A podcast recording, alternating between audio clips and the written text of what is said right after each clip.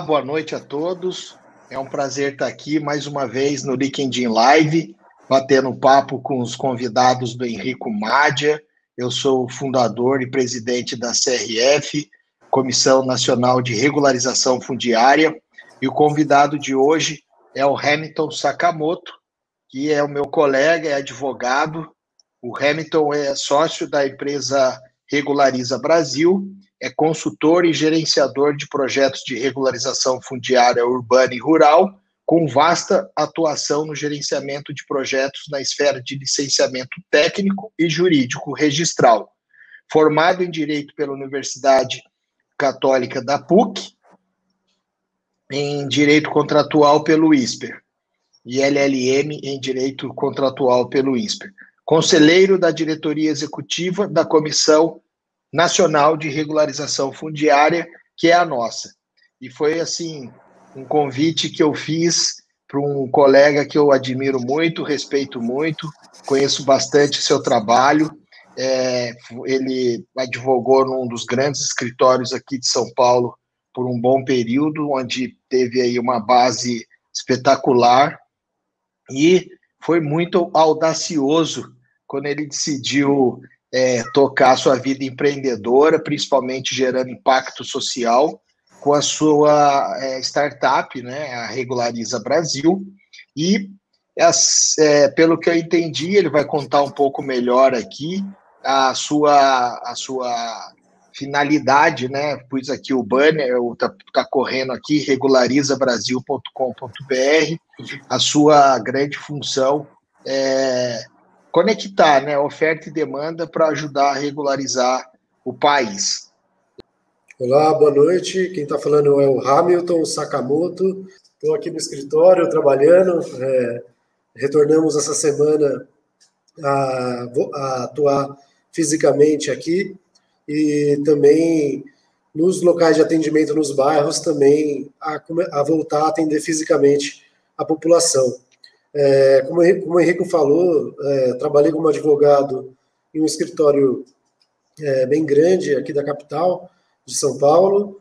É, nele tive a oportunidade de, de, aprender muito e trabalhar muito é, com a regularização fundiária, seja de imóveis urbanos, é, seja de imóveis rurais. Então, passei boa parte da minha carreira trabalhando para empresas, né, assessorando empresas a regularização de ativos imobiliários é, para os mais distintos motivos, né? Seja para evitar passivos, prejuízos futuros, seja para viabilizar empreendimentos, é, criar novas oportunidades, é, ou seja, para cumprir obrigações perante terceiros e perante, às vezes, até a própria sociedade, né?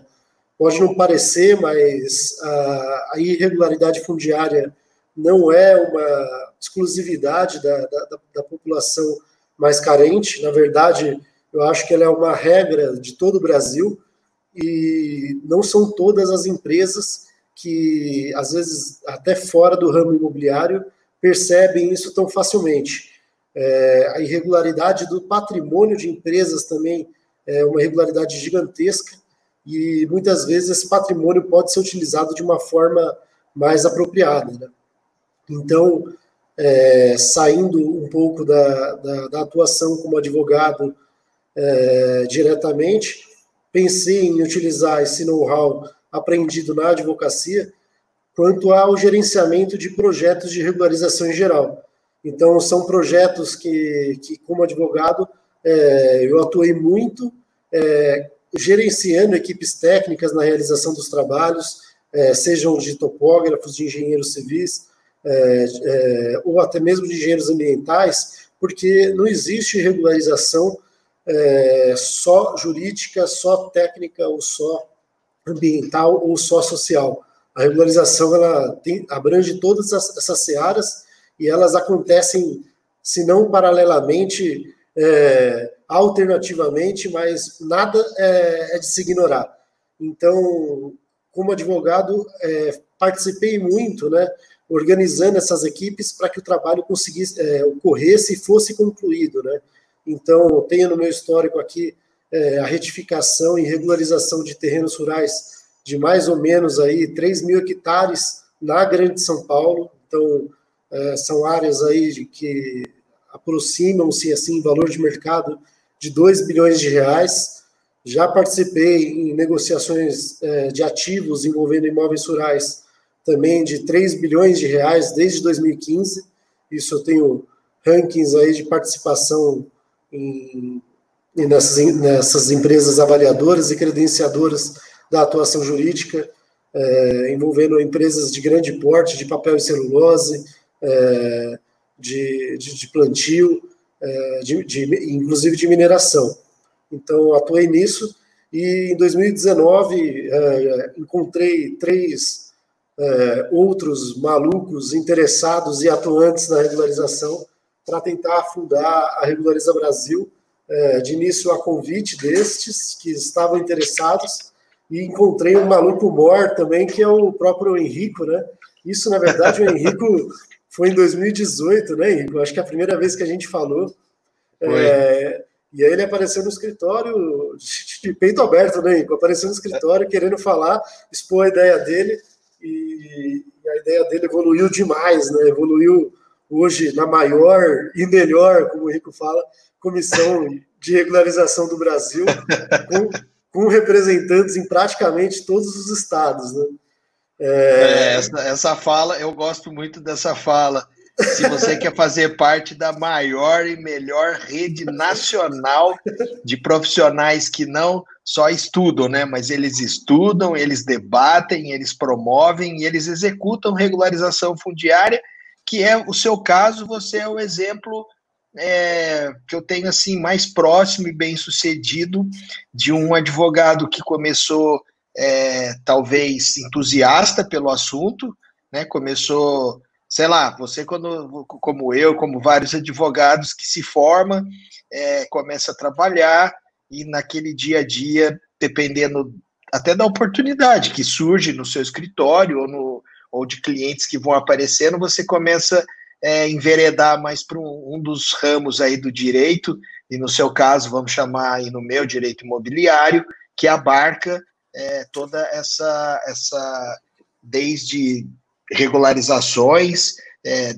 eu trabalhei com desapropriação né, no governo do estado de São Paulo, então também está dentro do direito imobiliário. Trabalhei na, na CDHU, prestei serviço à CDHU, ajudando aos prefeitos a conseguirem fazer, é, viabilizar lá os seus parcelamentos, para poder sim fazer a doação para o governo do estado de São Paulo em lotes e não em glebas, né? Isso é um, que, que isso, aliás, é um legado que o doutor Laí Kraembu, que é nosso guru, né? Deixou esse grande legado, é, um divisor de águas dentro da CDHU, essa visão que ele teve, né, de não deixar todo esse passivo, esse legado, é, desculpa, toda essa, essa, essa dificuldade, né, que tem no dia a dia de você conseguir pegar uma gleba que os prefeitos doavam antigamente, ainda excepcionalmente se doa em gleba, mas hoje a regra é doar loteado. E a gente sabe que os prefeitos, por certas limitações, seja de pessoal ou de conhecimento técnico, acabava que não conseguia é, superar muito aí o, vamos chamar as intempéries dos oficiais de registro de imóveis, que cada um com seus pensamentos e com as suas é, interpretações. Em cada município no estado de São Paulo, é, você se deparava com uma situação, nós, clientes, a mesma situação, mas os oficiais, cada um interpretando de uma forma, e isso é complexo, né? Então, por isso, é, acho que é bacana a gente relembrar o que, que é a CRF. Então, a CRF, ela veio, ela nasceu com esse propósito, né, de, foi concebida com esse propósito de reunir, de fato, então, por isso, a maior e melhor rede nacional, de reunir todos os partícipes né, necessários num processo de regularização fundiária, desde o seu início até o seu final. Então é começo, meio e fim. Então, no começo você tem quem? Bem, a verdade é que no começo, no começo mesmo, você tem que ter um morador irregular. Mas no, início, no início era o pó, né? É. Depois você precisa dos profissionais que somos nós, advogados, agrimensores, arquitetos, assistentes sociais, né, biólogos, geólogos, topógrafos, é, secretários de habitação, registradores de imóveis, todos esses, todas essas especialidades entram né, no processo de regularização fundiária em algum momento, para que consiga-se então sair daquela posse, vamos chamar ou ilegal, e chegue-se então na sua titulação na legalidade, né? Por isso até também tem um projeto muito semelhante ao seu que denominei de nome Minha Casa Legal, o que é muito bacana, né? Como você bem disse, que surjam cada vez mais empresas do setor privado com esse propósito de querer ajudar a regularizar, e como você disse aqui no começo, não só as, as moradias, o solo a, onde está ocupado por pessoas de baixa renda, mas a irregularidade fundiária é muito democrática, né? Ela atinge todas as classes sociais, baixa renda, média renda e alta renda. E como eu digo, cada dependendo de cada classe social existe um motivo pelo qual aquelas pessoas estão morando na irregularidade, né? Você, se você parar para conhecer essas pessoas, escutar, vai vir desde uma invasão, uma ocupação, uma compra de boa fé, onde as pessoas foram ludibriadas, foram enganadas, muitas vezes compraram terra pública, né, que nem pode ser vendida e que as pessoas compravam sem saber, sem fazer uma pesquisa para saber se era pública ou se era privada, se era do município, do estado ou da União, e assim foi indo. Mas eu queria só, assim, é, referendar novamente e agradecer você estar tá fazendo parte aqui desse time, a sua presença na CRF veio só nos enriquecer, nos engrandecer, com todo o seu conhecimento técnico, com todo o seu engajamento, seu entusiasmo, pelo mesmo propósito que nós temos, né? Isso é uma causa que nos uniu, nos tornou amigos, né? De, de causas nobres e é muito bacana ter você e também não posso deixar de citar o Vinícius Ribeiro, né? Que é o nosso, vocês dois, nossos conselheiros da diretoria executiva, que é, evitam que a gente é, caminhe para lados errados, né? Pelo menos a gente tenta ouvir é, grandes profissionais que têm uma visão. Quem está de fora às vezes enxerga melhor, né? Normalmente é assim do que quem está vivendo e vivenciando o problema. Então. É, é aquela história, né, Henrico? O conselho, se fosse bom, não era gratuito, né? Mas é. nosso papel é tentar ajudar, né? Então, ver o que, que a gente pode fazer para ajudar a CRF crescer, a você crescer essa mensagem, porque o que importa, né, e eu falo muito com, com os meus sócios, funcionários, é que a regularização fundiária tem que ser ouvida, né? Porque enquanto isso não ficar passando de orelha em orelha, não ficar sendo repetido, você não vê a pessoa na rua falar disso, é, o problema não vai ser entendido. E quem tem é. que entender não é quem está no gabinete, não é quem é, quem está no escritório, quem tem que entender é a população. E a gente sabe, né? É um para, eu até coloquei esse tema paradigmas da REURB. Poxa, é, a população não sabe quais são os documentos mínimos de um imóvel. É, como que ela vai falar de regularização fundiária se ela não sabe o que é uma matrícula, se ela não sabe a diferença de uma escritura para um contrato de gaveta, se ela não sabe qual é a importância dela ter um IPTU no nome dela. Então, é, eu, sinceramente, eu não sei qual é a sua percepção, mas eu vejo muito esses eventos de cidades inteligentes, cidades conectadas, cidades 4.0, e eu fico pensando, né? Como é que a gente discute cidade inteligente, cidade conectada, cidade 4.0 num país em que, sei lá, é, esse número que a gente fala que é um número meio que fantasioso, né, uma norma geral que ronda na nossa cabeça, mas que 50% dos imóveis são irregulares. Então, assim, a gente está tão distante disso que, que, que, às vezes eu me surpreendo, né? Ah, vamos falar de direito das coisas, vamos falar de, de, de, de, de Connect Smart Cities, mas a gente não tem regularidade fundiária, a, gente, a nossa população não sabe o que é matrícula. E a população vai, vai de todos os lados, vai desde a, da, do morador, quanto às vezes o CEO da empresa. Você, você já deve ter se deparado com a situação em que você pedia um documento para o, o, o, administrador de uma empresa e ele encaminhar para você o cadastro do IPTU. É, quem advoga na área empresarial está acostumado com isso. É, então, assim, ter uma, um núcleo né, divulgador de conhecimento, de informação, é, onde as pessoas podem aprender um pouquinho, ainda que, que, que seja um, é, uma, duas pessoas que a gente é, se conecte a essas informações, já é um ganho imenso, porque cada pessoa que aprende um pouquinho, ela passa para os outros, né? Então eu acho que isso que é o, é o mais nobre aí da, da CRF. Né?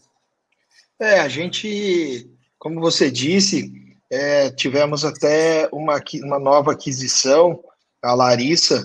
É, Larissa, ela se tornou agora a nossa diretora no estado de Goiás. Então, nós tínhamos, nós estamos, assim, efetivamente em 20 estados da federação, sendo que em 14 deles a gente tem diretoria, e agora a gente chegou ao 15º estado com diretoria, que é Goiás. Eu tenho uma reunião essa semana ainda com um, um candidato aí a diretor também no Mato Grosso.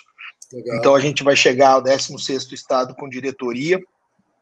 E a diretoria não é pelo pela vaidade de falar que tem diretor, e nem os nossos diretores têm esse tipo de vaidade. É simplesmente uma questão hierárquica, né, para você ter um, essa, essa definição do organograma aonde a gente busca, então, no, no, no diretor, o perfil daquele profissional não introvertido, né, mas aquele profissional extrovertido, aquele profissional que gosta de se relacionar, que vai fazer isso que você está falando. Ele vai sair propalando, vai sair falando sobre o que é SRF, quais são os seus propósitos, quais são os seus benefícios, e ele deve então ir atrás do CAL, ele deve ir atrás então do, do, do órgão dos engenheiros, né, que, como chama mesmo? O, o CREA. O CREA, o CREA, ele deve ir na OAB, ele deve falar com os assistentes sociais, ou seja, ele tem que movimentar o estado dele de forma a criar a sua rede daquele estado, né, convidando e não sofrendo, achando que, ah, se eu for ensinar cada vez mais gente a fazer reurb, e aí eu tô ferrado. Esse pensamento é muito pequeno, né? Nem cabe isso.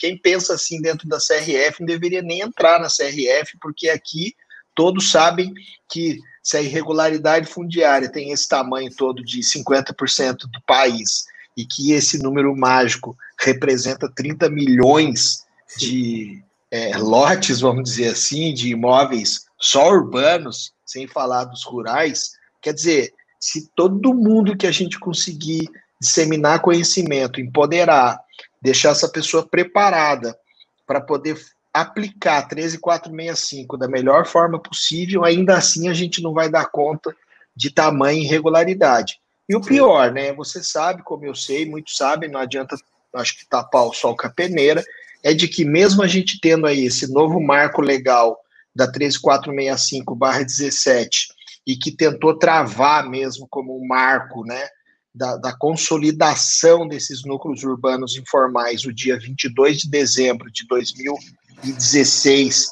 principalmente no que se diz respeito à aplicabilidade da legitimação fundiária, né, que depois a gente pode falar um pouquinho mais sobre ela, que eu acho que é um dos instrumentos que veio para mim, dois grandes instrumentos. É a legitimação fundiária, principalmente sendo aplicada sobre área pública, e é, o direito real de laje, né? Porque as pessoas, quando falam em laje, também na hora já pensam em favela, que é essa que está no nosso banner, nesse fundo de quem está nos assistindo e da chamada, né? Foi uma gente que eu, eu quis fazer esse banner provocativo para as pessoas de fato verem o que existe aí na realidade do país, é existe muito dessas construções sobrepostas, né? Que por fora não tem aquele acabamento que a gente vê de passar a massa corrida, a massa fina, dar aquela pintura. Então fica com esse aspecto que quando você bate o olho a gente fala favela, né? E daí que é favela, né? As pessoas, por algum motivo, foram morar ali.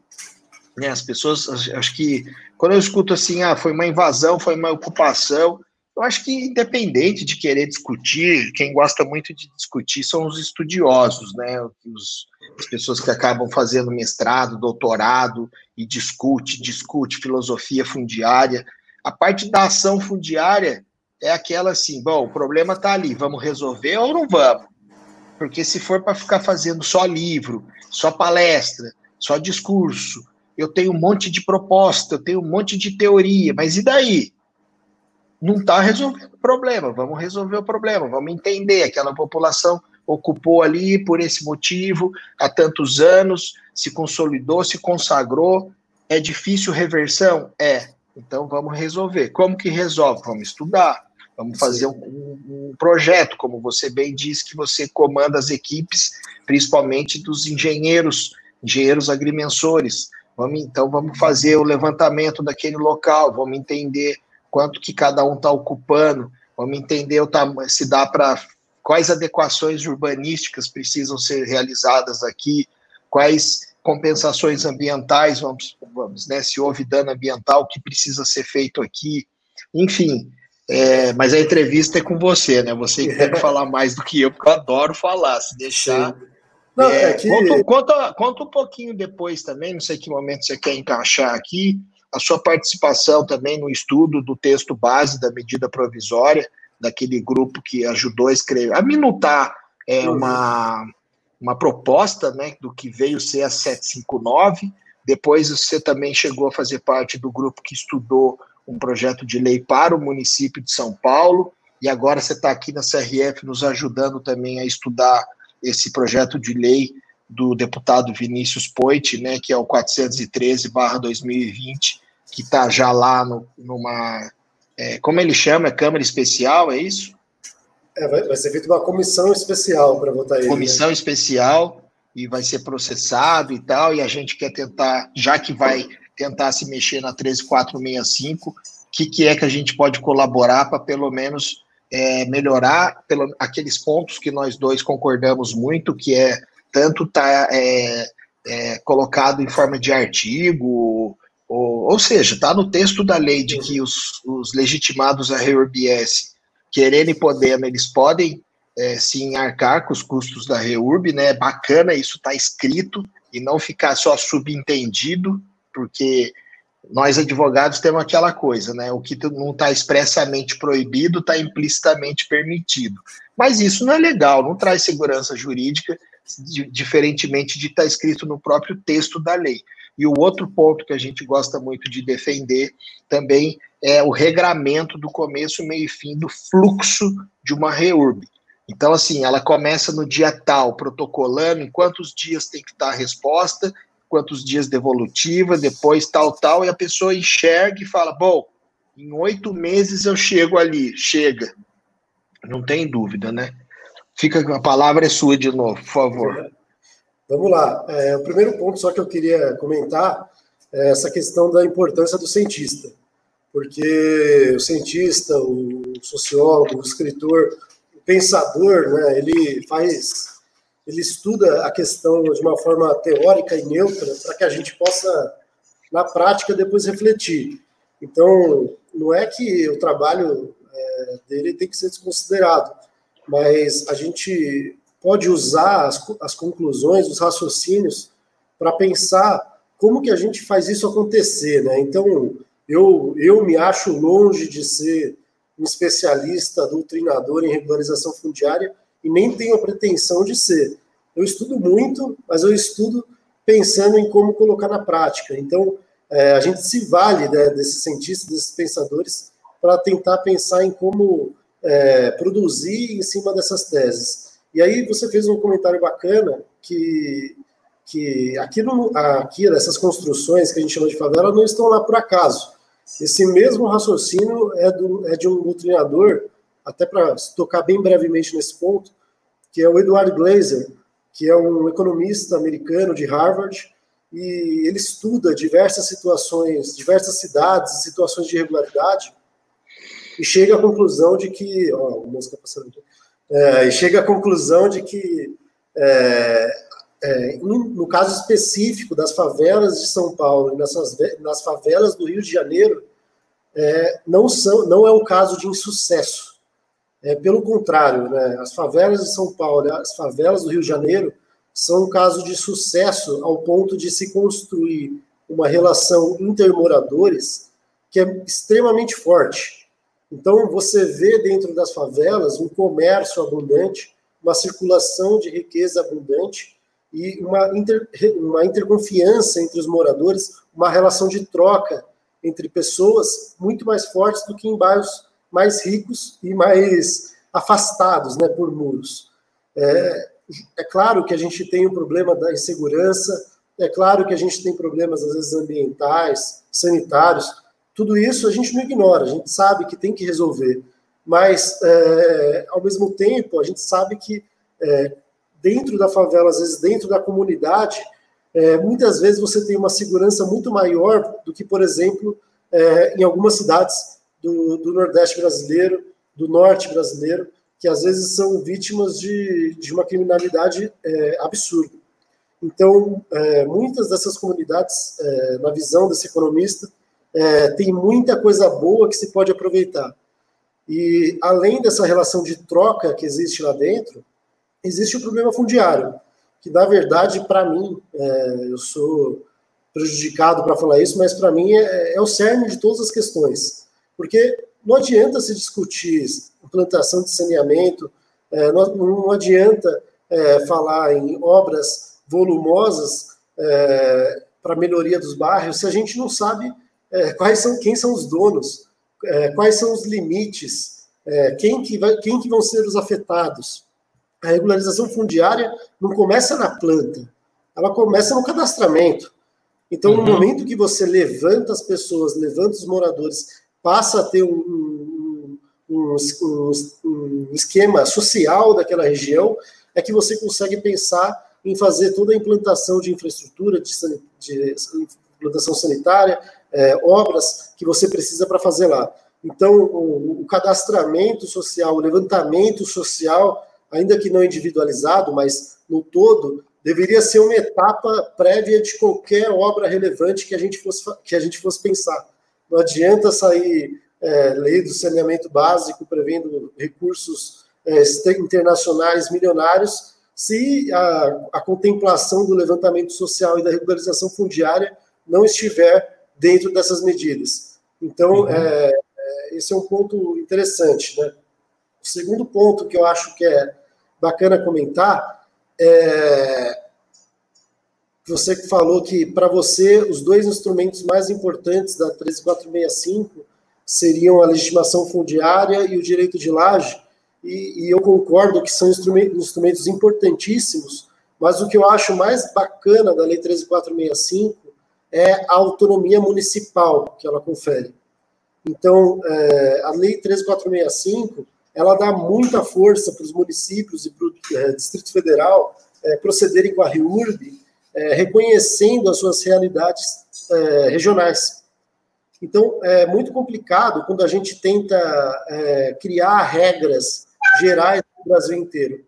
Então, às vezes, vem leis prevendo regras gerais para o Brasil inteiro e essas leis não pegam. Porque quem tem que ter autonomia e a, e a, e a completude da regularização é o município. Então, é, a lei federal, como regra, ela serve para criar normas gerais. É, o decreto federal, como regra, ele regulamenta a lei federal e o processo no âmbito federal. Agora, a regulamentação municipal, a atuação municipal, cabe ao município. Então, eu vi, eu, eu ouvi né, uma, uma, um debate muito bom entre o ex-desembargador é, Renato Nalini e, e o secretário de Desenvolvimento Urbano aqui de São Paulo, que é o Fernando Chucre, é, no qual eles falam é, muito claramente, por exemplo, os municípios que não contemplarem de forma clara, dentro dos seus projetos, as construções e edificações e a utilização dos instrumentos nessas construções e edificações vão ficar para trás. Infelizmente, a gente vê é, esse tipo de, de, de, situação em muitos municípios que, que, que, fizeram ou estão a fazer projetos de lei que não contemplam essa situação. Então, é, é um alento ver que é, a, é, essa palestra, só para deixar mais claro, foi feita no âmbito da ARISP, que é a Associação dos Registradores de Imóveis de São Paulo, e, e, é, e é interessante ver que, na visão de um desembargador, então, da Justiça, é, é, referendada pela sua representação da Arisp, como os registradores, e pela participação do secretário representando o município, falando da importância de que o projeto seja completo. E, e, e esse é um paradigma, né? porque muitas vezes eu vi municípios discutindo é, a, o quão necessárias seriam esses projetos de regularização contemplar ou não a edificação. A gente sabe que é muito comum, e é o tradicional que a gente viu no Brasil até hoje, que, que os projetos de regularização de loteamentos, é, regularização fundiária, em geral, antes da 13465, sejam regularização de solo, então, regularização de parcelamento de solo.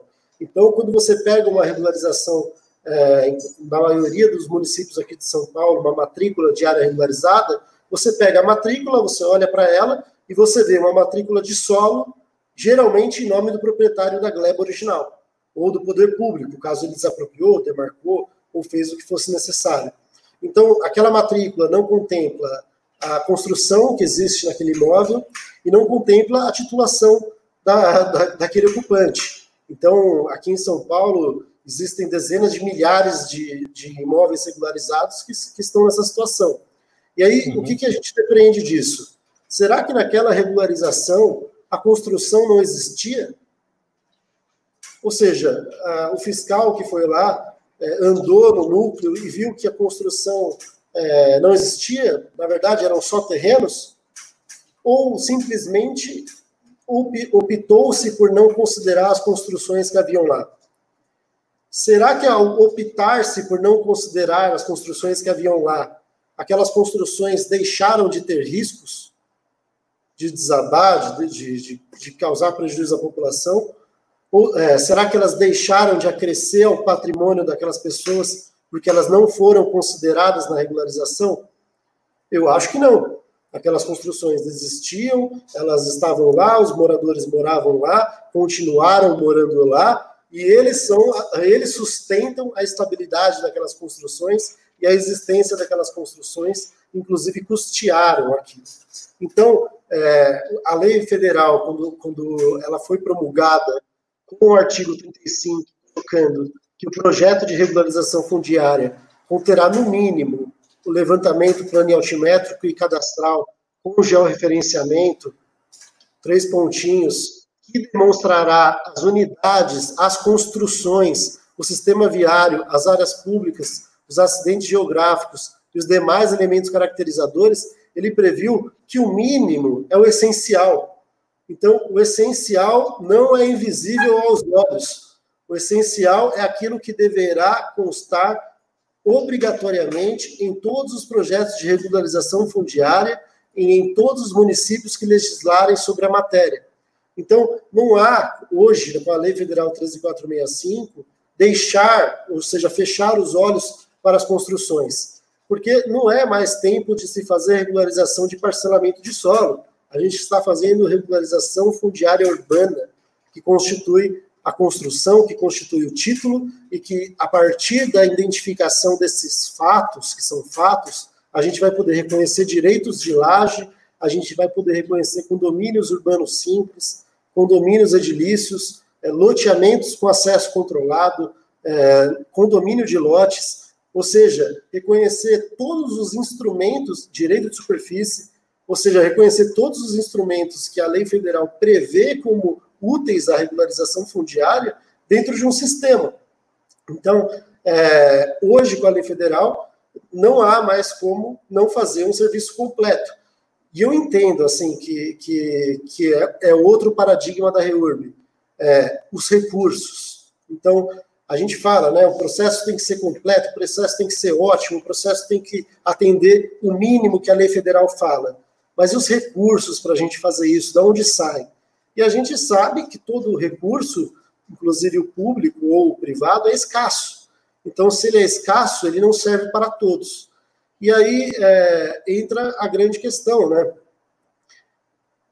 Os municípios conseguirão custear os projetos de forma completa é, para todas as áreas que, que forem irregulares dentro do seu perímetro? Eu acredito que não.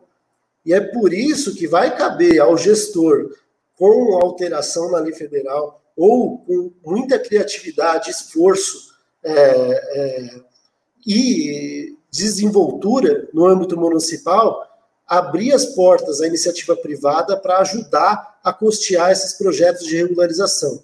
Então, a gente não tem que deixar de fazer um trabalho bom porque não tem recursos. A gente tem que dar a chance dos trabalhos serem feitos de forma correta, criando formas, captando recursos e fazendo os gestores, os legislativos sentirem a importância de que tem que se destinar verba para essas regularizações. Então, é, eu acho isso muito importante. Então, o que, que o que, que eu estou querendo dizer? A lei da regularização fundiária, seja federal ou no âmbito municipal, ela não pode ser feita de dentro do governo para fora, ela tem que ser feita de fora para dentro, tem que contemplar a participação da iniciativa privada, reforçar isso ao máximo para que a gente, é, seja pela Minha Casa Legal, pela Regulariza, é, por tantas outras empresas que estão dispostas a participar no mercado, possam atuar. E você também deve ter tido a oportunidade, Rico, de apresentar informações para um núcleo de moradores e eles se interessarem em custear o seu próprio projeto, mas se sentirem desmotivados pela imprevisibilidade disso. Então, é, acho que você pode contar a sua experiência. Como é que é chegar no núcleo e falar para eles: olha, desculpa, mas não tem regras claras do que vai acontecer se vocês custearem seu projeto e eu dar entrada nele. Então, é, é, isso que eu acho que é um gargalo muito forte, é um paradigma aí. É, a gente tem que ter previsibilidade no processo. O que, que, que você acha? Eu vou retomar a conversa, mas buscando um pouco para trás e volto aqui. Só para fazer uma, uma, talvez uma melhor explicação, quando eu quis dizer dos, dos estudiosos, os acadêmicos, que obviamente sem os estudos e sem a ciência, nada, muitas das coisas é, não seriam possíveis serem compreendidas, entendidas e aperfeiçoadas, né? Eu falo isso é, às vezes e cito às vezes como exemplo o meu próprio pai, que é médico, cirurgião e começou como cirurgião é, geral e aos 17 anos faz a cirurgia da gastroplastia, que é a redução do estômago e tal, essa é a cirurgia da obesidade, mas ele contava que ele tinha professor que tinha pavor de operar. Então, assim, você ter. Só que meu pai, para operar, ele precisou um dia que um, alguém ensinasse as teorias para ele, para ele ter o mínimo de noção, para ele poder. Naquela época só se operava com a barriga aberta, né? Hoje em dia você faz as vídeo, as videolaparoscopias da vida, são três, quatro furos e resolve já se opera com robô, né, onde o médico pode estar à distância, não precisa nem estar no local comandando, mas é, só para dizer que, de fato, o que precede a prática é a teoria. Agora, eu sou um cara como você, muito defensor da ação fundiária, não da filosofia fundiária. Precisa ficar claro só de que uhum. só debater e só estudar e só discutir não se resolve o problema nem do morador, nem do município. O que precisa é ir lá e tentar fazer do melhor jeito possível, né? Você precisa é, entender cada núcleo, as suas especificidades, as suas características daquela, né, tanto da, da, da história ali daquela ocupação, você precisa entender como pensam os gestores públicos daquele município, o modus operandi, você precisa bater um papo com os oficiais de registro de imóveis para entender também como é que ele pensa, porque é o que a gente fala, a gente na CRF está buscando esse nivelamento de conhecimento, aperfeiçoamento, é, buscar normatizar, buscar é, inter, é, nivelar inclusive as, as, interpretações legais, né? Não adianta o cara ler um artigo num, num lugar X do, do país e falar, não, eu entendi isso. Aí o outro lê e fala, não, mas eu entendi aquilo. E aí, a população é que, que fica aí no meio sem conseguir atingir seu objetivo, né? Não adianta. Eu acho que tem coisas muito é, que são. É, não, não caberia tantas interpretações assim. Né? Poderia a lei 3465 ela é bem taxativa, né? Quando dizem que ela veio para desburocratizar e para simplificar, eu concordo. ela talvez não, não veio para facilitar, mas que ela veio para tentar fazer, é, explicar, olha, se você conseguir fazer isso, depois isso, depois isso, depois isso, isso, isso, isso, você chega aqui. Tanto é que eu entendo, daí vem aquela o achismo, né? Eu entendo que não existe o não definitivo numa reurb. Não. Para mim, eu sou um grande defensor assim, não.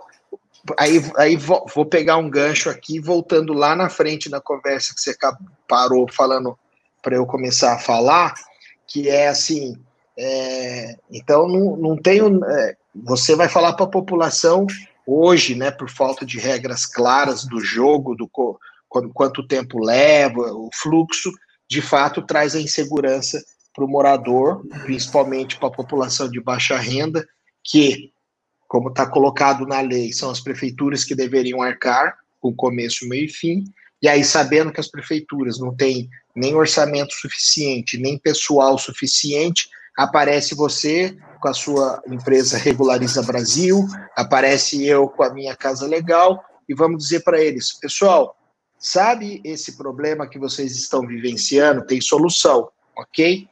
Pela lei tal, o prefeito deveria resolver isso para vocês. Mas, já que vocês já estão esperando aqui há muitos anos e sabem que não vai chegar a vez de vocês por falta de orçamento, por falta de pessoal, vocês querem acelerar esse processo nos contratando, a iniciativa privada? Sim, só que aí é onde volta, vou voltando só para fechar, que aí volta aquela insegurança do, mas espera aí, doutor, esse é o pouquinho de dinheiro que eu tenho. Se eu gastar, é certeza que eu vou chegar no título. E aí entra isso que a gente acabou de falar. É certeza. Deve, deve ser uma certeza, porque não existe o não definitivo. O problema é que não se sabe é o tempo que vai chegar. E, o, a, e por falta de previsibilidade, por falta de certeza do tempo, é onde talvez aquela pessoa desista, não te contrate, a vida dele continua como é, a, o, a prefeitura continua é, sonegando é, renúncia de receita, né? não vai estar ali com o seu IPTU, aquela. Bom, enfim, os prejuízos a gente já sabe são diversos. Né?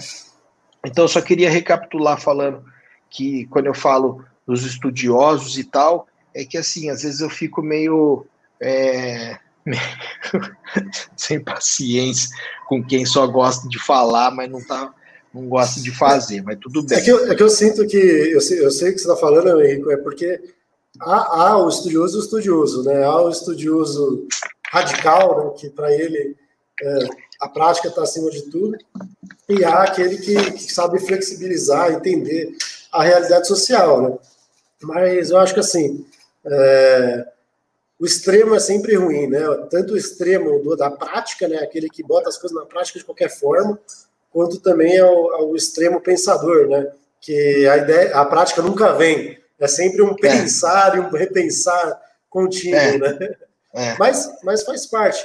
Agora, eu queria comentar com você é, um caso de uma reurb no litoral paulistano, no litoral, litoral paulista, é, só para te dar um exemplo de, de situação que, que, que, é interessante, é, no qual um núcleo de moradores, né, uma Reurbier, se dispôs a custear o seu próprio projeto, se dispôs não porque eles têm que custear de qualquer forma, né, mas se reuniram logo no, no ano passado, há um ano e meio, dois anos quase, e deram entrada em seu projeto de regularização.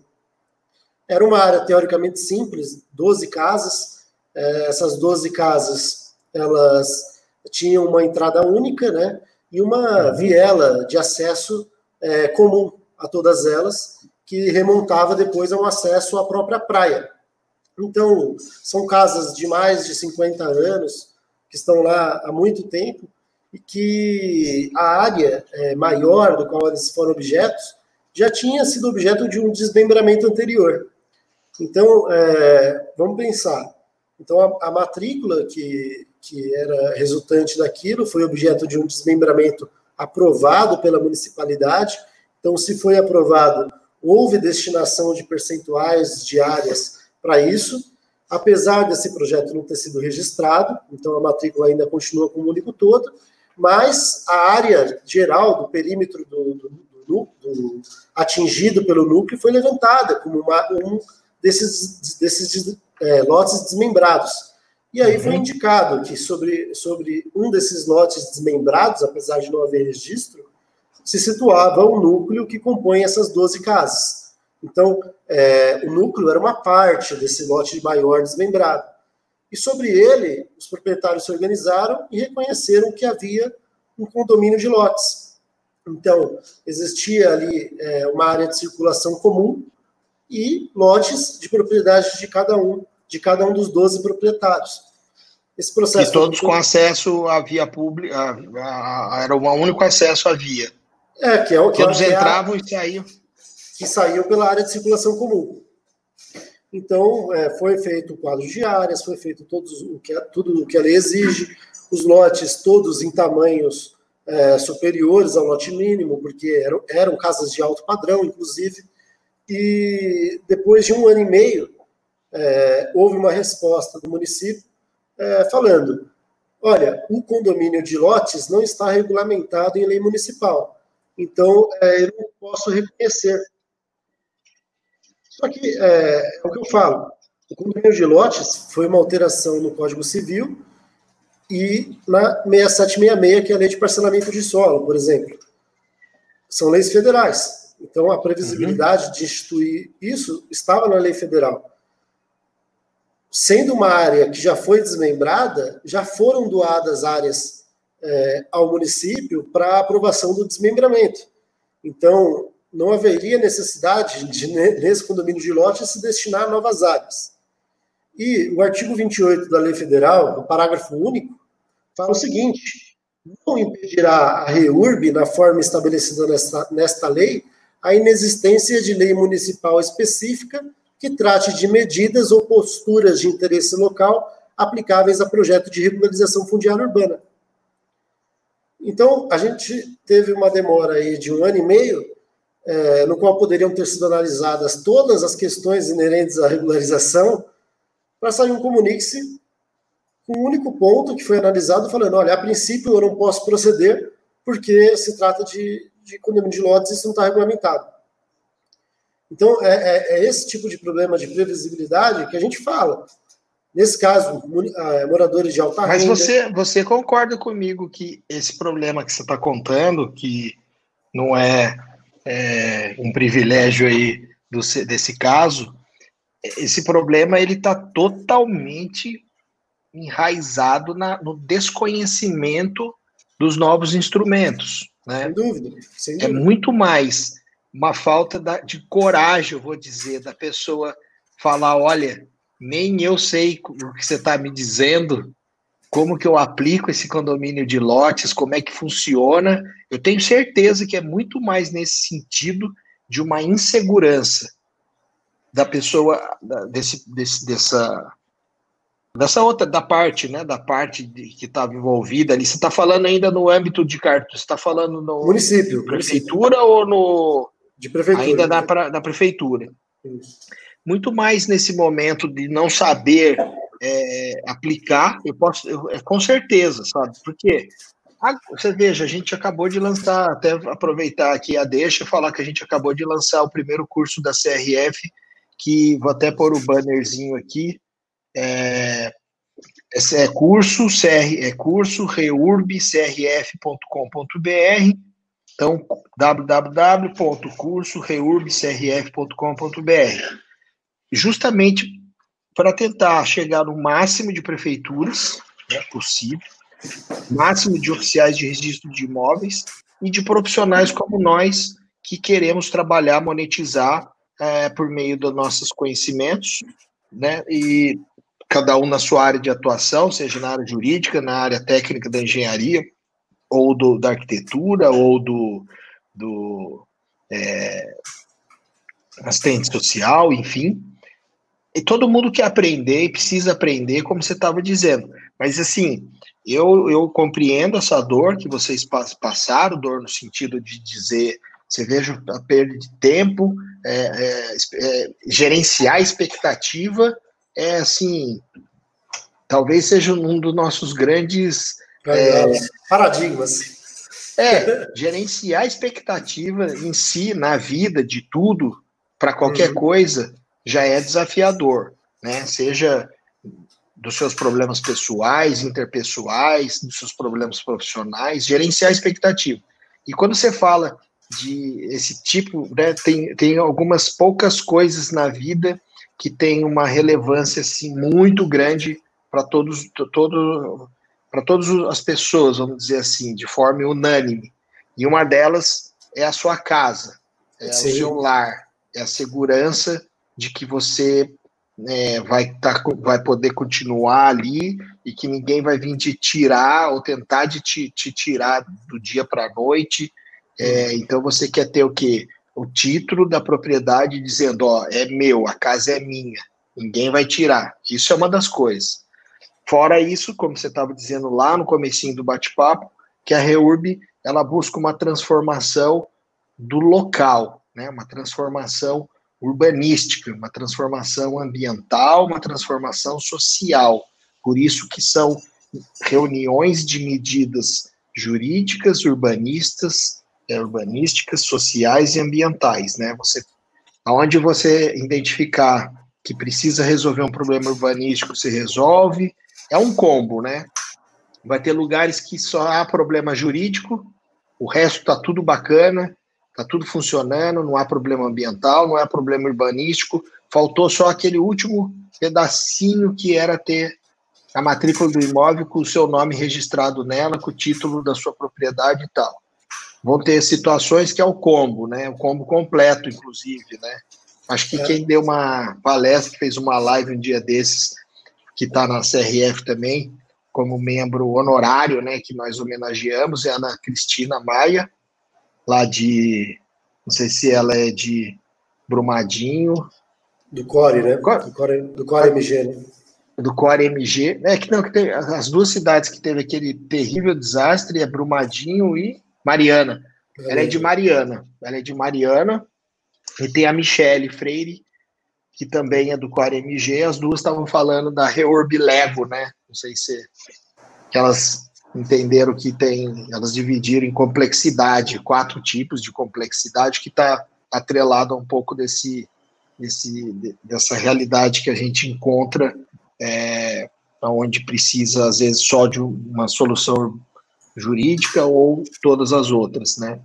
Mas você sabe que voltando também, desculpa só não dar andamento no que você estava dizendo do litoral sul, uhum. mas é, quando você estava falando da autonomia dos prefeitos, que você acha que isso é uma das grandes, é, não vou dizer inovações, né? Normalmente o poder público tem autonomia mesmo, hum. mas ficou muito a cargo dos prefeitos mesmo agir por conveniência e oportunidade. Talvez você queira tenha querido, tenha querido é, dizer sobre isso, né? Ter dito sobre isso. É, é, é que assim, que. É, o que, que, eu acho nesse ponto, né? O município é, é quem tem a maior clareza para identificar os seus interesses, né? E os interesses dos seus moradores. Então, é, por exemplo, se, se o morador de uma comunidade quer uma revitalização na praça, ele não vai falar com o deputado estadual e não vai falar com o deputado federal. Ele vai bater na porta do vereador dele e pedir que seja destinada uma emenda para uma revitalização de uma praça é, para uma obra pública, um parquinho, e ele vai bater, ele vai bater nisso. É, por isso que a importância do município participar, não só o executivo, mas também o legislativo, porque neles estão boas, boa parte das emendas que podem servir de recurso para a regularização fundiária. Então, se a gente investiga o histórico das regularizações, a gente percebe que muitas vezes obras de regularização foram, foram custeadas com emenda parlamentar, seja em parte, seja é, na realização de uma obra parcial, mas é, é bastante comum. É, está me ouvindo, só para confirmar? Tô, tô te ouvindo, claro. Ah, tá é, então... Às vezes eu fico parado, parece estátua. é, então, é, nesse ponto que eu acho que é importante a participação municipal dentro da REURB. É, agora, o outro ponto que eu acho importante, São Paulo, por exemplo, a gente tem uma área extremamente extensa do município, é, dentro do que a gente chama de APRM, por exemplo, que é a área de proteção e recuperação de mananciais. É, essas áreas, muitas delas foram ocupadas por loteamentos irregulares, ou às vezes loteamentos é, inicialmente irregulares e depois saíram do caminho. E, e até então, o único que fazia regularização nisso era o poder público e com muito esforço e muita demora, porque se exigia é, processos de recuperação ambiental a serem aprovados da CETESB, que são aqueles PRIS, PRAS PRIS. e tantas outras siglas aí que eu desafio quem conseguir traçar todo o fluxo de processos que se tinha que caminhar na CETESB. Eu acho que ninguém sabe, nem a CETESB. Então, então eu sinceramente eu nunca ouvi falar de, de, um, de um procedimento desse ser aprovado para regularização. Então, é, na...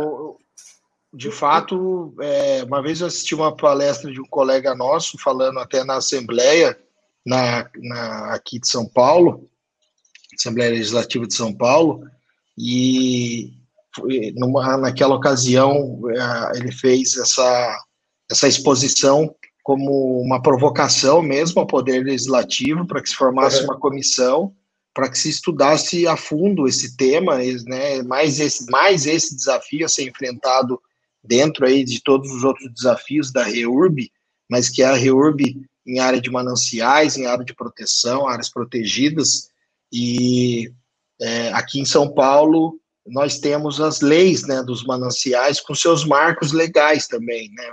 Você tem, se não me engano, 2006, 2010, e a gente tem aí o marco legal da 3465 de 2016, né? Então, ficou-se é, até poucos tempo atrás, esse ano ainda, estava se discutava se sem saber se o poder, se o governo do Estado de São Paulo ia ou não ia enfrentar esse, esse essa, se colocar, se posicionar diante esse novo marco, né? Ou se o município de São Paulo é, ia se cumprir a 13465 como está posta. Que são, é. se os municípios têm seus órgãos ambientais, eles não têm que se submeter a órgão estadual. Ele deve resolver no seu âmbito municipal. Né? É, é, é, é o famoso, se não fizer, muito advogado vai ganhar dinheiro porque não há essa opção de não seguir, né? Eu não sei qual que é, às vezes, a percepção que, que às vezes, eu, eu já ouvi é, representantes de municípios falando, não, aqui não vai ser assim. Tá bom, se, não, se os profissionais não vão ganhar regularizando, eles vão ganhar judicializando. De alguma uhum. forma, o setor privado vai ganhar, seja numa fábrica de judicialização, seja numa fábrica de regularização. E aí eles escolhem qual caminho que vão seguir. Essa que é a realidade. Então, existem muitos advogados aí que estão preparados para judicializar e fazer ações civis públicas e, e tornar cada processo uma fonte de recursos, é, seja ações civil pública, seja ações coletivas, ou até mesmo ação individual, por que não entrar com uma ação em nome de cada morador que se sentir prejudicado, colocando o valor do seu imóvel como o valor da causa? Então, é, é, é uma grande questão. Se, se, não seguir a lei federal por conveniência é, técnica, executiva, não é solução. É, é, risco. É risco que o município assume. Então, você é, sabe... Você... Não, não, pode falar, aqui, pode falar. É o que você comentou, assim, é, o parágrafo 2 da, da, da, lei federal, é, parágrafo 2 do artigo 11, está aqui. É, ele fala: se está constatada a existência total ou parcial do núcleo em área de preservação permanente, unidade de conservação ou área de proteção de mananciais definida pela União, Estados ou municípios, a RUB observará o Código Florestal. E o Código Florestal é claro que o que é exigido é o estudo técnico ambiental. Então, ainda que as leis anteriores, seja aqui do município, sejam de outros municípios, fizerem, façam referência a normativas estaduais, as normativas estaduais faziam referência também aos antigos artigos do antigo Código Florestal. Então, é, há uma revogação tácita, né? uma, uma após a outra, é, que, que, que, vai ter que se tomar ciência, porque hoje o que vige na, na lei federal é os procedimentos do artigo 64 e 65 da, do Código Florestal, que é o estudo técnico ambiental no qual se deva provar que a situação com a regularização vai ser melhor do que a situação melhor. sem regularização. E aí uhum. fica o grande paradigma da REURB. Tem como regularizar e ficar pior? Não tem, né? Vamos parar, né? É, eu, eu, eu acho que outros dois pontos também, antes da gente finalizar o, o bate-papo, eu quero só voltar, retomar lá quando você falou da, dos municípios que não reconhecem as construções, né? Mas e, e, e ficar aqui mais uma provocação, não para a gente debater aqui agora, mas para quem está nos assistindo, até porque vai ficar gravado essa transmissão é simultânea no YouTube e fica é, grava, vai ficar tanto lá no canal quanto quem visita o site da CRF clica lá em vídeos, depois pode é, reassistir e assistir aqui o que a gente está falando. É, a Reurb, então assim, se você for ver, isso vai estar tá lá no nosso, já está no nosso curso, né? São quatro módulos. Voltando a falar rapidamente, a gente só só para dizer quem está aqui acompanhando no LinkedIn, né? O Alexandre, Lectorides, não sei se eu falei certo. O Kenji Yoshida, ele é um concorrente nosso. Kenji, grande Kenji, ele também tem uma startup que busca aí ajudar a resolver o problema da Reurb, é o nosso parceiro. A Mariana Oliveira, que tem um, faz um trabalho, umas postagens muito bacana também no canal Instagram dela, no perfil Instagram, e ela está perguntando se as aulas do curso serão gravadas ou ao vivo. Olha que legal a resposta, os dois. Esse é o diferencial do nosso curso. Vai ser ao vivo, para que todos possam trocar ideias, é, experiências, né, expectativas e frustrações, vamos dizer assim, com os professores durante a aula, duas vezes por semana. Nesse momento, a gente optou por toda terça e quinta-feira, é, são três horas de aula, terça-feira e quinta-feira, das sete e meia às dez e meia e depois todas as aulas ficarão serão gravadas e ficarão disponíveis por 30 dias para que os, os alunos possam reassistir por 30 dias após essa aula dada. Então, tenho aqui o, também o Sadi Omar Antônio, excelente palestra, parabéns Henrico e Hamilton, gostaria que comentassem da efetividade do artigo 39 da 3465 é, especial da permissibilidade é, RBS em APP e área de risco e impactos à governança. Eu acho que você falou um pouco, Hamilton. Você quer falar mais sobre isso antes da gente falar outro assunto? Que... Você consegue ler isso daí? Você, você, vê, você consegue ver o chat aí nesse aplicativo que você está? Não consigo, não consigo, mas, mas o artigo 39. Quer que eu leia de novo? Quer que eu leia de novo? Ele fala assim: é, gostaria que comentassem da efetividade do artigo 39 da Lei 13465, especial da permissibilidade REURBS em APP e área de risco e impactos à governança. É, o, o, que que... É, vamos lá, né? A regularização ela é, uma, ela é uma foto da situação atual e um resgate da história daquela região. Então, vamos lá. Quem foi naquela região tirou uma foto e viu que, às vezes, sobre uma APP estavam construídas 200 casas e 99% da área que deveria ser uma APP não existe mais. Então, não existe mais mata ciliar, não existe mais nada ali. E o que existe são diversas construções edificadas sobre o que, um dia deveria ter sido uma APP e não foi. É, que, que, se, o que, que a lei prevê? Você tem que realizar um estudo técnico-ambiental. E aí o artigo 39 fala o que, que esse estudo né, vai, ter que ser, vai ter que identificar. É, riscos geotécnicos, inundações ou outros riscos especificados em lei. Então, primeiro vai ter que se mensurar o risco daquilo ficar como está. Se houver risco para aquela população, não há outra opção que não a remoção porque não se faz reurb em área de risco. É, um risco real, né? não um risco, ah, não, porque se ficar 200 anos aqui, vai cair. Tem que ser um técnico a ferir e falar que existe um risco real na opinião dele. E, e, e aí é um outro paradigma que eu queria falar. Vamos parar de, de, de, de falar que o técnico tem que ter medo de certificar realidades. As profissões, a gente é obrigado a certificar uma realidade. Um médico não faz um diagnóstico e fica com medo de diagnosticar, sob medo de assumir responsabilidade. Se o técnico vai lá e certifica que existe um risco efetivo, ele tem que dar o parecer dele, é, valendo-se da, da, opinião técnica dele. Se ele acha que não tem, ele tem que ter essa autonomia e a gente parar de perseguir o técnico. O técnico não tem que se sentir perseguido, porque essa responsabilidade não é dele. Ele tem que dar opinião com critério. Usou critérios plausíveis, você pode dar a opinião que você quiser. Agora, fez o estudo, verificou que não é um caso de remoção, o caso, então, é de eliminação ou correção. Então, como que eu posso eliminar prejuízos naquela área ambiental ou como eu posso corrigir prejuízos naquela área ambiental? Se eh, eu não puder realocar aquelas pessoas dentro da regularização, eu tenho que prever formas de tornar a situação melhor do que era. Então, qual que é o conceito? É o que eu falei para você. Tem como regularizar e ficar pior? Imagino que não. Só tem como regularizar e ficar melhor.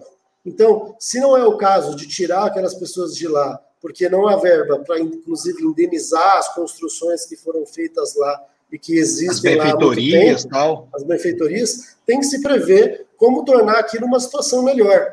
Eu fui numa palestra uma vez de um, de um político, engenheiro, eu não vou lembrar o nome, mas ele falou o seguinte, que, é, que é interessante. É, o Egito é, é, é, é, chamado de uma bênção do Nilo, né? Se não me engano, é essa frase: o Egito é uma bênção do Nilo. Por que, que é uma bênção do Nilo? Porque nas margens do rio Nilo, que era o maior potencial agriculturável que existia. Em todo local do mundo, você se apropria de margens de rios para produzir.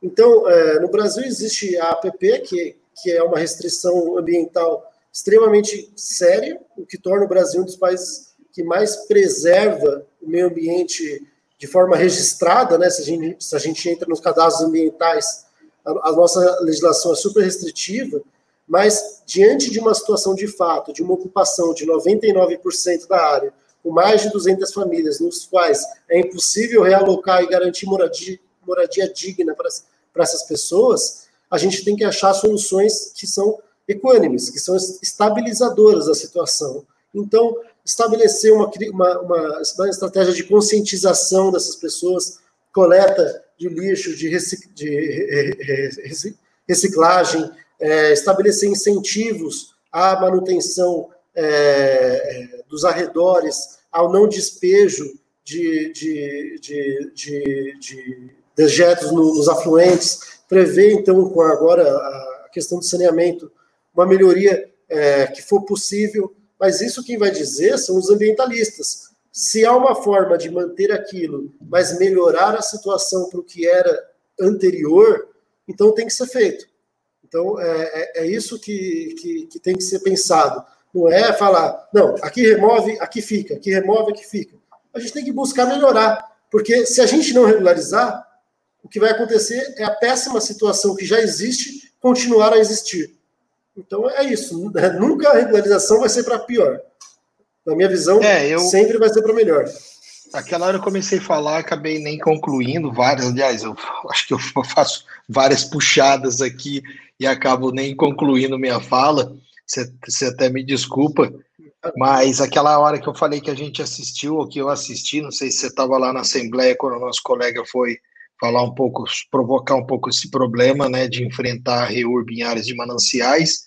Existe, é, tem uma conta, não sei se essa conta está precisa, mas falou-se em 10 milhões de pessoas é, hoje vivendo em áreas de mananciais, né, residindo em áreas de mananciais. Não, não, não falou, acho que não falou só de São Paulo, obviamente. E parece que né, a gente sabe que existem cidades inteiras, 100% em área de mananciais. E também, como você já disse, e só reforçando, é, me parece que acho que até o final de 2018, 19, ainda no 18 não tinha-se nenhum título mesmo em área de mananciais, é, quem é, eu acho que foi a pioneira em conseguir foi nas, no município de Mariporã, com a secretária de habitação, que é a. Agora não estou lembrando o nome dela, mas ela está na CRF também, no nosso grupo WhatsApp do setor público.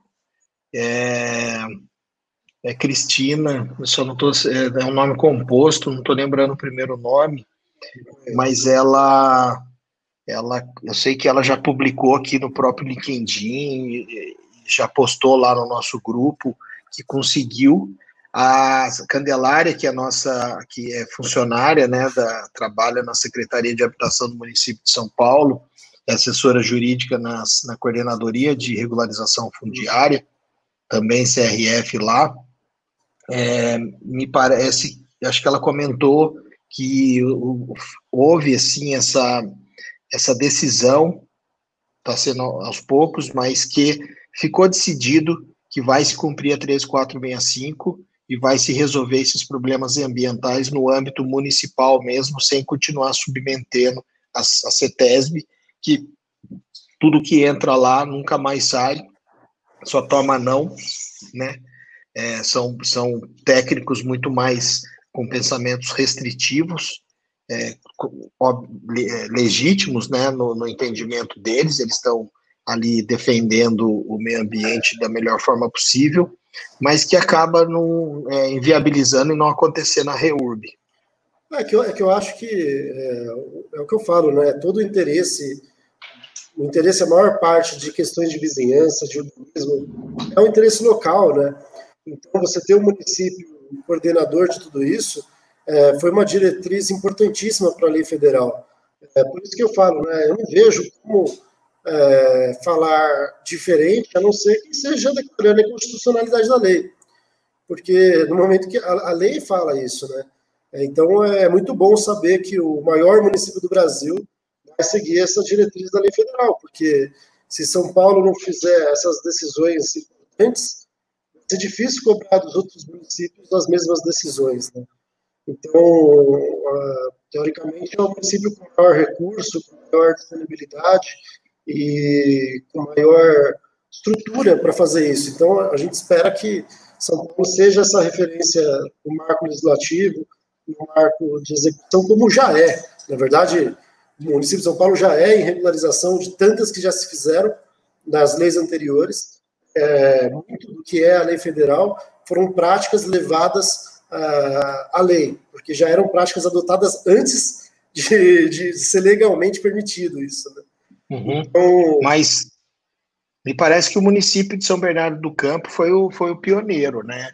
Lá na, com o João Abucater à frente da Secretaria de Habitação, eles fizeram lá um decreto, ah, um decreto, sim. sei lá, de dois parágrafos, que falava que ia se atender à Lei 3465 e pronto, acabou, e ele começou a resolver o problema em Vou te falar a verdade, para mim, 99% dos municípios poderiam mentir, vai, mas uma grande maioria dos municípios poderia seguir 100% a lei federal, não o decreto. O decreto tem muita coisa ali que extrapola a lei federal, que, na minha visão, é, é inconstitucional em muitas questões, e, mas a lei federal poderia ser plenamente seguida sem nenhum prejuízo. Os municípios uhum. que têm uma estrutura maior de organização, com departamentos próprios, com setores responsáveis por, por, por, cada, por cada função, com recursos é, estabelecidos na métrica, né?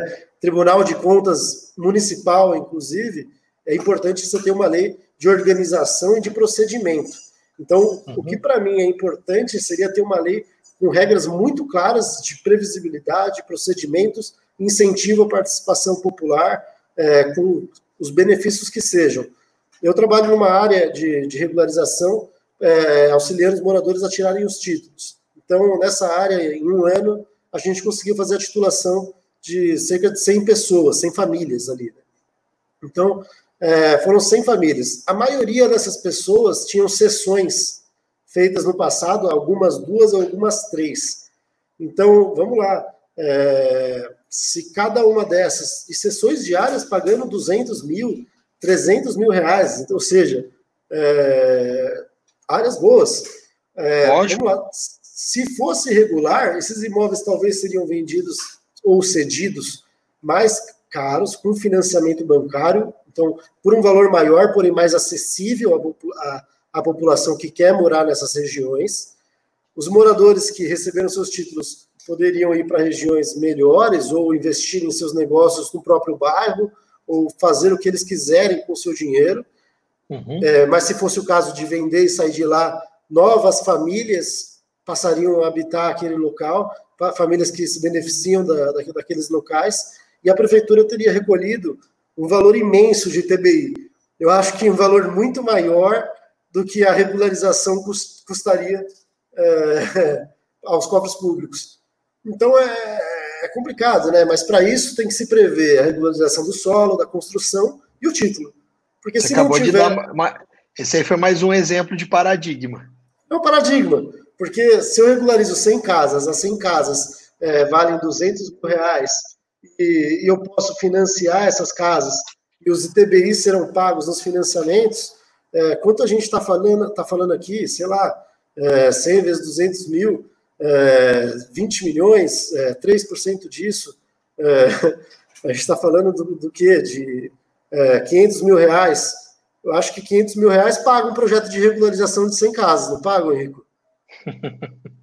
É, Olha, a gente, a gente é, na CRF vive buscando esse número mágico da precificação da REURB, né? Porque todo mundo, muitos dos que acabam falando, né, sobre REURB ou falaram até então, até meados de 2019, vinha, né? Muitos acaba que não foram profissionais que foram de fato fazer a REURB, né? Hoje eu estou aqui conversando com o Hamilton, que, é, como eu disse no início, de forma muito corajosa, ele decidiu se dedicar 100% à sua startup e, e põe o pé no chão, pé na rua, pé na lama, pé no barro e vai lá resolver fazer a REURB na prática. Então, assim, você hoje tem assim essa propriedade de falar muito sobre os seus casos, pelo menos os seus casos você consegue, né, você já consegue mensurar, você começa a trazer estatísticas, você começa a trazer, é, você já até saiu do MVP, né, vamos chamar assim, né, que a startup passa por aquele é, MVP, que é o produto mínimo viável, para testar e validar suas soluções. Claro, a gente vive num eterno teste, a gente vai sempre estar tá buscando aprimoramento e tentando, mas você já já foi já foi experimentar, além de falar, você foi experimentar. Então, ó, vou, vou protocolar aqui um requerimento, agora sim eu vou entender o que, que as prefeituras vão ficar falando para mim, isso, isso e aquilo, quanto tempo vai levar, depois eu vou pegar isso aqui, vou levar a CRF se é uma Reurbier, eu vou levar a, Reurb, a, a CRF do meu cliente no cartório, agora vou entender como que esse oficial de registro de imóveis vai se posicionar, o que, que ele vai me pedir, quanto tempo vai levar, se esses caras vão cumprir ou não vão o prazo que está posto na lei, enfim, essa parte acho que é, é, é, não tem preço, é muito rica, né? Eu só é, queria também saudar outras só pessoas, algumas outras pessoas que estão aqui nos assistindo, o Tiago Gobo, ele é um conterrâneo da minha cidade de Taubaté, é um grande amigo por qual eu tenho um grande respeito e admiração. Ele é gerente de regularização fundiária no ITESP, que é o Instituto de Terras de São Paulo. Ele já foi meu, ele, ele é meu eterno pessoa aqui, né? Ele é meu eterno convidado para compor o time da CRF. O lugar dele está garantido, ninguém tira. Pode demorar o tempo que for, mas eu queria muito a presença dele vai assim enriquecer mais ainda os debates com toda a experiência que ele tem. A gente está aqui também com o Alexandre Santos, ele já é um assinante do site da CRF, ele é de Minas Gerais, lá de Jacinto. É, a Raquel Melgaço está aqui mais uma vez acompanhando a gente, ela estava no dia do lançamento do curso também, e ela perguntou para mim se a duração é de 30 dias após cada aula. A, a gravação fica, vai ficar disponível por 30 dias após a aula dada. Nada impede de, no meio desse caminho, se for a vontade da maioria dos alunos entender que precisa prorrogar por mais uns dias, a gente prorroga, não tem problema. Né? Não vai ser isso que vai é, fazer a diferença. Porque eu acho que o curso é bacana para todos que querem ou aprender ou aprimorar seu conhecimento, porque eles vão ter aulas com profissionais que vivem da regularização fundiária. O dia a dia deles é fazer o que o Hamilton faz, é sair em campo para tentar fazer regularização fundiária do melhor jeito possível, né, Hamilton? Você vai é. lá, se dedica e faz o que tem que ser feito. Se não é de um jeito, é do outro, não extrapolando os limites da legalidade, mas buscando trabalhar dentro dos limites da legalidade. É, é o que você falou, Henrico, não, não existe caminho é, certo, não existe um jeito certo de se fazer as coisas. Existe é, você ver a realidade ali e ver como que você pode trabalhar. Então, é, é, eu fico sempre preocupado assim quando a gente fala, ah, vamos é, fazer alguma coisa que seja replicável para todos os núcleos que a gente encontrar dificilmente a gente vai conseguir fazer isso. A gente vai sempre achar um núcleo, estudar uma forma de tentar ajudar aquele núcleo, e aí essa forma vai ser replicável para todos os seus moradores. Mas cada núcleo vai ter o seu ponto específico, vai ter a sua área pública, vai ter a sua área de risco, o outro vai ter a sua área ambiental, o outro vai ser, vai ter sobreposição de títulos, é, o outro vai ter a resistência municipal, o outro vai ter a super é, ajuda municipal, que também tem que ser evitada. É, então. É... é... eu, aquele dia eu falei, eu falo brincando, mas é sério, né? O que não se pode fazer é a reurb do jeito errado. Isso ninguém quer fazer, até porque não, se você fizer do jeito errado, você vai ser julgado pelo seu cliente por isso. Então você vai tentar fazer do melhor jeito possível que está dentro da legalidade, né? Tentar respeitar, vai tentar não, tem que respeitar aqueles limites que a lei colocou e você é como se fosse, vamos comparar com os 50 tons de cinzas, né? Você tem o branco e o preto, você tem todos os tons aqui para tentar trabalhar do jeito que for aquela necessidade. Quem mandou um recado aqui antes de terminar, não quero me estender, porque esse bate-papo a intenção também não é ser tão longa, mas você fica à vontade, Hamilton. Mas quem mandou, quero ler. A Miriam me mandou um WhatsApp. A Miriam Cardoso, você sabe, ela é nossa diretora CRF no estado do Pará. Legal. Ela é arquiteta urbanista, ela é mestre em engenharia, ela é também é, ela é graduada em direito e arquitetura, já falei. É, ela é coordenadora da Comissão de Regularização Fundiária que eles têm dentro da Universidade Federal do Pará, e ela foi é, liderou o projeto que desenvolveu uma ferramenta tecnológica que chama SARF, que é Serviço de Apoio à Regularização Fundiária, que o Silvio Figueiredo percorreu o país falando sobre a, a medida provisória, depois sobre a lei, e ele sempre citou essa ferramenta que hoje sim a gente sabe que ela existe, quem é que fez, quem está por trás de todo esse estudo, de todo esse esforço, e que, inclusive, felizmente, vai fazer um convênio, uma parceria com a CRF, vai disponibilizar essa tecnologia para que nós possamos escolher, então, um núcleo de população de baixa renda e juntos somamos, eu, você, o Kenji, o Nilton, o Ricardo lá do, também do Pará, todos que estamos aqui com tecnologia, Vamos entender essa tecnologia e saber como é que a gente pode ajudar aprimorar.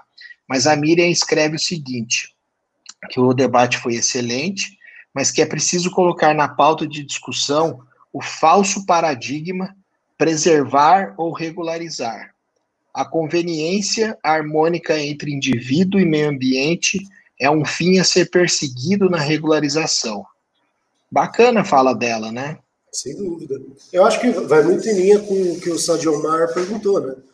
Porque é o que a gente falou, né? O estudo ambiental da área, se ela vai ser é, regularizada com remoção, com realocação ou com é, correções, é, quem vai fazer é o, é engenheiro ambiental, é o técnico ambiental, não é o advogado, não é o topógrafo. Então, ele vai analisar aquilo e vai falar como que eu posso é, fazer para preservar da melhor forma, respeitando o direito à moradia. se a gente falar que 100% dos casos as pessoas vão ter que ser removidas e as margens dos rios replantadas, a gente vai falar que isso não existe. Em São Paulo seria impossível, por exemplo, porque é, muitas das áreas, sei lá, não tem vocação ambiental há 50, 60 anos e você não, não consegue tirar as pessoas de lá é, é, é, legalmente. Talvez no estado de força a gente consiga passar por cima dos direitos delas, é, visando proteger o meio ambiente. Mas no estado democrático a gente não conseguiria. Então, o técnico ambiental vai ter que pensar é, qual é a melhor forma de poder conciliar esses interesses. Por isso que, que a opinião técnica e o estudo técnico ambiental ele foi feito especificamente para isso. Agora, é, eu falo, a gente tem que ver as coisas é, sempre tentando atingir o melhor possível. É, não o melhor idealizado e nem o, o pior e mais fácil. O, o que eu acho que fica como um grande desafio e talvez é, o grande temor, vamos chamar assim, de das, dos ambientalistas mais xiitas, é, se você regularizar, as pessoas vão entender então que elas podem continuar invadindo, continuar construindo em áreas de preservação, porque vai ser regularizado em algum momento.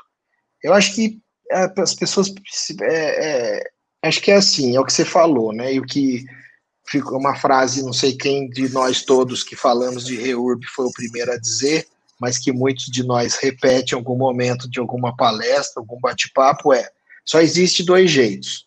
Ou você passa por cima de tudo, pega o trator e acaba com tudo de uma vez e está regularizado, ou você regulariza do jeito que está, com os problemas que estão e tenta manter as pessoas nos locais. Como você bem disse, ou os riscos são mitigados, e para isso você precisa de adequações, ou se não conseguir mitigar riscos, é impossível fazer reurb onde há risco. Então, regularizar naquela situação é a remoção. Porque regularizar não significa só manter no local. Regularizar é regularizar como um todo. Então, assim, se a pessoa estava precisando de uma moradia digna e ali ela está trazendo risco para sua integridade física, para o meio ambiente, então eu coloco ali em outro lugar, acabei de colocá-la num lugar mais digno, onde não vai ter esses problemas, e acabei de trazer um benefício para o meio ambiente que estava sendo ali, é, vamos dizer. É, esquecido. Esquecido. A, a, palavra é esquecido, porque é. A, discu a discussão de fazer ou não fazer ela só vem quando o fazer está acontecendo, né? É, a gente é, fala, esquecido, porque, porque a situação tá já estava lá. Já estava lá há anos e ninguém é. nunca ninguém fez nada. É. Aí no momento que vai é. regularizar, aí começam a surgir as dúvidas. Então, é. ela, passa, ela foi lembrada, né? Aquela área passou a ser lembrada, e aí agora a gente passa a pensar no que fazer. Né? É, então eu acho que é, o que o que precisa, assim, é, é, a consciência muito grande do município, do poder dele, do poder dever dele de fiscalizar o seu território, né? Não, é, é, não pode penalizar, você não pode penalizar quem já está ali de não alcançar a sua regularização, pensando que se eu regularizar estes, outros virão. Não pode ser assim o pensamento. É, isso lembra muito o, o discurso do. É, vou consultar aqui o, o pai dos burros, Google. Peraí, deixa só ver o autor aqui. É, Cesário Becaria, dos delitos e das penas, né? Quem fez direito vai lembrar da aula de direito penal, é, no qual ele fala, né? O fundamento, qual é o fundamento do direito de punir? Será que ao aumentar a pena eu reduzo os crimes? É, essa, essa relação é igualmente proporcional? Então, se eu não fizer regularização, eu vou diminuir ocupações. Se eu não fizer regularização, eu vou, eu vou diminuir invasões, eh, desmatamento. É, Muito legal é, essa comparação. Exato, eu acho que é mais ou menos nessa linha. Eu, sinceramente, eu acredito que não. Eu acho que a, a inibição, assim como os crimes, como as ocupações, que muitas vezes são crimes também, é, se dá com conscientização, com demonstração, com fiscalização e com precaução. Agora. E, e, e, com, e com cultura, né? Você é tentar. Assim. É, é, é a coisa do mindset, né? Você tentar mudar a forma, o modo como aquelas pessoas. Agora, vamos cá entre nós e não querendo também, é, de novo, tapar sol com peneira. A gente quer fazer reurb, a gente quer ajudar a resolver o problema. Isso vai trazer melhor qualidade de vida para as pessoas, não importa a classe social, vai trazer melhores é, situações para o município como um todo, para o país como um todo. É, a gente entende que, a gente sabe que REURB não deve ser colocado na pasta de tratar, não é habitacional, você não está falando de déficit habitacional, está falando de progresso e desenvolvimento de um país, de uma situação, de um, de um, de um bairro, de um município, né? Uma coisa é você tratar de déficit habitacional, isso é uma coisa. De fato, existe isso também. Agora, e fica aqui a provocação para outras conversas, né? Quando você quiser voltar aqui, se de fato quiserem, o, o poder público quiser resolver o problema do porquê que muitas das áreas são invadidas e são ocupadas, você tem que resolver um problema que está lá na raiz, que é essas pessoas não tiveram escolaridade suficiente, essas pessoas não tiveram capacitação suficiente para se colocar no mercado de trabalho. Esse mercado de trabalho não conseguiu absorver essas pessoas, essas pessoas não tiveram sua renta, seu salário, sua forma de monetizar, e elas acabaram, vamos dizer, excluídas e sofreram gentrificações e foram parar nas periferias e foi assim que é. Então, assim, um dia, né, o que se torce é para que a igualdade social seja maior, é, maior e melhor essa igualdade, para que comece a buscar esse nivelamento, porque sempre vai ter que existir as classes sociais, da A a E, não tem jeito. Não adianta falar, ah, eu quero todo mundo igual, então quem que vai ser o gari? Você tem que ter a pessoa que, naquele momento, ela tem aquele serviço que possa ser, por exemplo, o gari. Ele é. vai varrer rua, ele vai cuidar daquilo, mas, mas ele, ele, tem que ter o mínimo, o mínimo essencial garantido, né? Ele tem que ter a certeza absoluta que se ele estudar, e daí ele tem que ter acesso ao estudo, ele se capacita e vai para outra posição, e para outra posição, outra posição, e vai subindo. Isso tem que existir, porque essa é a precificação da sociedade. Eu acho que, que a questão também é assim, ainda que a pessoa esteja na parte mais baixa, eu acho que é tentar ao máximo garantir o mínimo para ela, né? Então, é o que você falou, infelizmente a gente vive num sistema que não tem como é, tudo ser de todos, porque os recursos são escassos, né? É a regra número um da economia. Então, agora o que você tem que tentar possibilitar é que o mínimo necessário é, seja garantido a essas pessoas. E um desses é, mínimos mínimo, necessários. O mínimo, e o mínimo é que você está falando é o mínimo líquido mesmo, porque assim, que é gari, que tem que morar lá não sei aonde, tem que morar num lugar que falta energia, que não tem abastecimento de água, que o esgoto é céu aberto, que ele tem que pegar 50 condições. Não é isso, uhum. né? O gari não é para ser desqualificado porque é guari, porque ele é gari, né? A mesma coisa o lixeiro. Você imagina, os caminhoneiros pararam o Brasil, todo mundo ficou com medo. Agora pensa se os lixeiros pararem de trabalhar, o que, que não acontece nas ruas em uma semana? Então, assim, precisa se valorizar de outras formas esses, uh, essas, esses trabalhos essenciais que garantem a qualidade de vida. Eu sempre, eu sempre fico pensando é, aqui, né, que a, a, propriedade, ela, ela é uma faca de dois gumes, né? Porque quando a gente fala de função social da propriedade, a gente sempre tá, trata a função social como um limitador. Mas a função social não é um limite, não é um acessório da propriedade a função social da propriedade é inerente à propriedade, ela é a própria propriedade. Então, no momento que você é dono de algo, você tem o bônus de ter algo para si, então uma, um patrimônio é, reconhecido, mas ao mesmo tempo você tem um reflexo que é você dever e, e opor esse seu patrimônio contra toda a sociedade. Então, o, a gente fala, né? Toda relação tem um sujeito passivo e um ativo. No momento que você é dono, todo o sujeito passivo da, da propriedade são, é toda a sociedade. Todas as outras pessoas estão sujeitas àquilo e você responde perante todas elas com seu patrimônio. Então, é, é, você dar propriedade é ter, distribuir renda, patrimônio, mas também garantir a responsabilização perante os outros. Né? Então, eu acho que, que, essa, que essa é a função social efetiva e automática é, da, da, propriedade, sem contar todas as outras aí que precisavam ser explicadas na lei. Né? O Hamilton, a gente está aqui, são 21 horas e 7 minutos. Esse bate-papo, via de regra, é para acontecer em 45 minutos, mas nunca aconteceu. Sempre tem o segundo tempo e tem a prorrogação, porque sempre o bate-papo é muito gostoso, muito agradável. É, agradeço aí sua, sua atenção, sua disponibilidade. Mais uma vez, obrigado por fazer parte da CRF e compartilhar conosco o seu conhecimento, seu engajamento. É, se faltou algo a ser dito aqui, o Hamilton tem um e-mail também da CRF. Como que ficou seu e-mail? É R Sakamoto?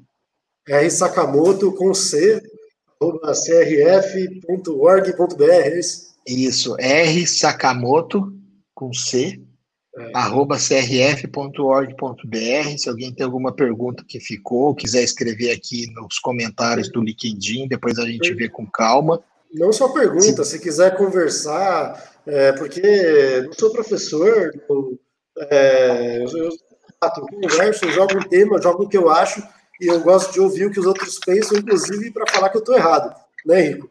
Eu acho que a gente, ninguém tem, a não ser os professores, mestres, doutores, é, que, que falam com altivez, mas a gente não, a gente coloca situações, pede respostas e tenta achar melhores caminhos. É, Hamilton, eu agradeço mais uma vez sua presença. Fica o convite para todos que nos assistiram. A, a, se você não faz parte da CRF, venha fazer parte da maior e melhor rede nacional de profissionais que estuda, debate, promove executa REURB no Brasil. Se você precisa aprimorar seus conhecimentos, se você quer conhecer um pouco mais sobre o que é regularização fundiária e como trabalhar com ela, venha fazer o nosso curso. O curso começa agora em agosto, então, são, é agosto, setembro, outubro e novembro. São quatro módulos. Você pode acessar esse site aqui, cursoreurbcrf.org.br. Lá você consegue ler todo o conteúdo programático, consegue ver quem são os professores, o mini currículo desses professores. E se você se interessar, ao final você vai clicar lá em inscreva-se, vai cair dentro do site da CRF, onde você consegue efetuar a compra por boleto ou cartão de crédito, podendo pagar até em quatro vezes sem juros. Acho que tá, fiz a propaganda, agradeço, foi um bate-papo muito bacana, fica à vontade para voltar quando se você quiser. E vamos ver se a gente traz o Tiago Gobo para fazer um bate-papo aqui, de repente fazemos um bate-papo de quatro profissionais aqui com o Tiago, vai ser bem bacana. E Hamilton, você já fica convidado para esse bate-papo. Legal, legal. Eu Deixo com você aí suas considerações finais. Tá bom, não vou tomar muito tempo. Eu agradeço ao Henrique pelo convite. Henrique é um parceiro aí de discussão já há mais de dois anos. E só tenho a agradecer, né? Eu quis compartilhar um pouco uh, dos meus pensamentos. Uh, eu sei que eu tenho resistência espalhada em, por todo lado. E eu acredito que isso não é um problema, porque é na resistência que a gente cresce e, e se desenvolve. É, eu quero pensar na Reurb para frente, sempre na Reurb melhor do que ontem, melhor do que hoje. E me coloco à disposição para quem quiser pensar isso junto e buscar soluções das mais diversas possíveis para os problemas é, fundiários dos mais diversos possíveis. Um abraço, boa noite para todo mundo. Obrigado, Henrique. Até logo, pessoal.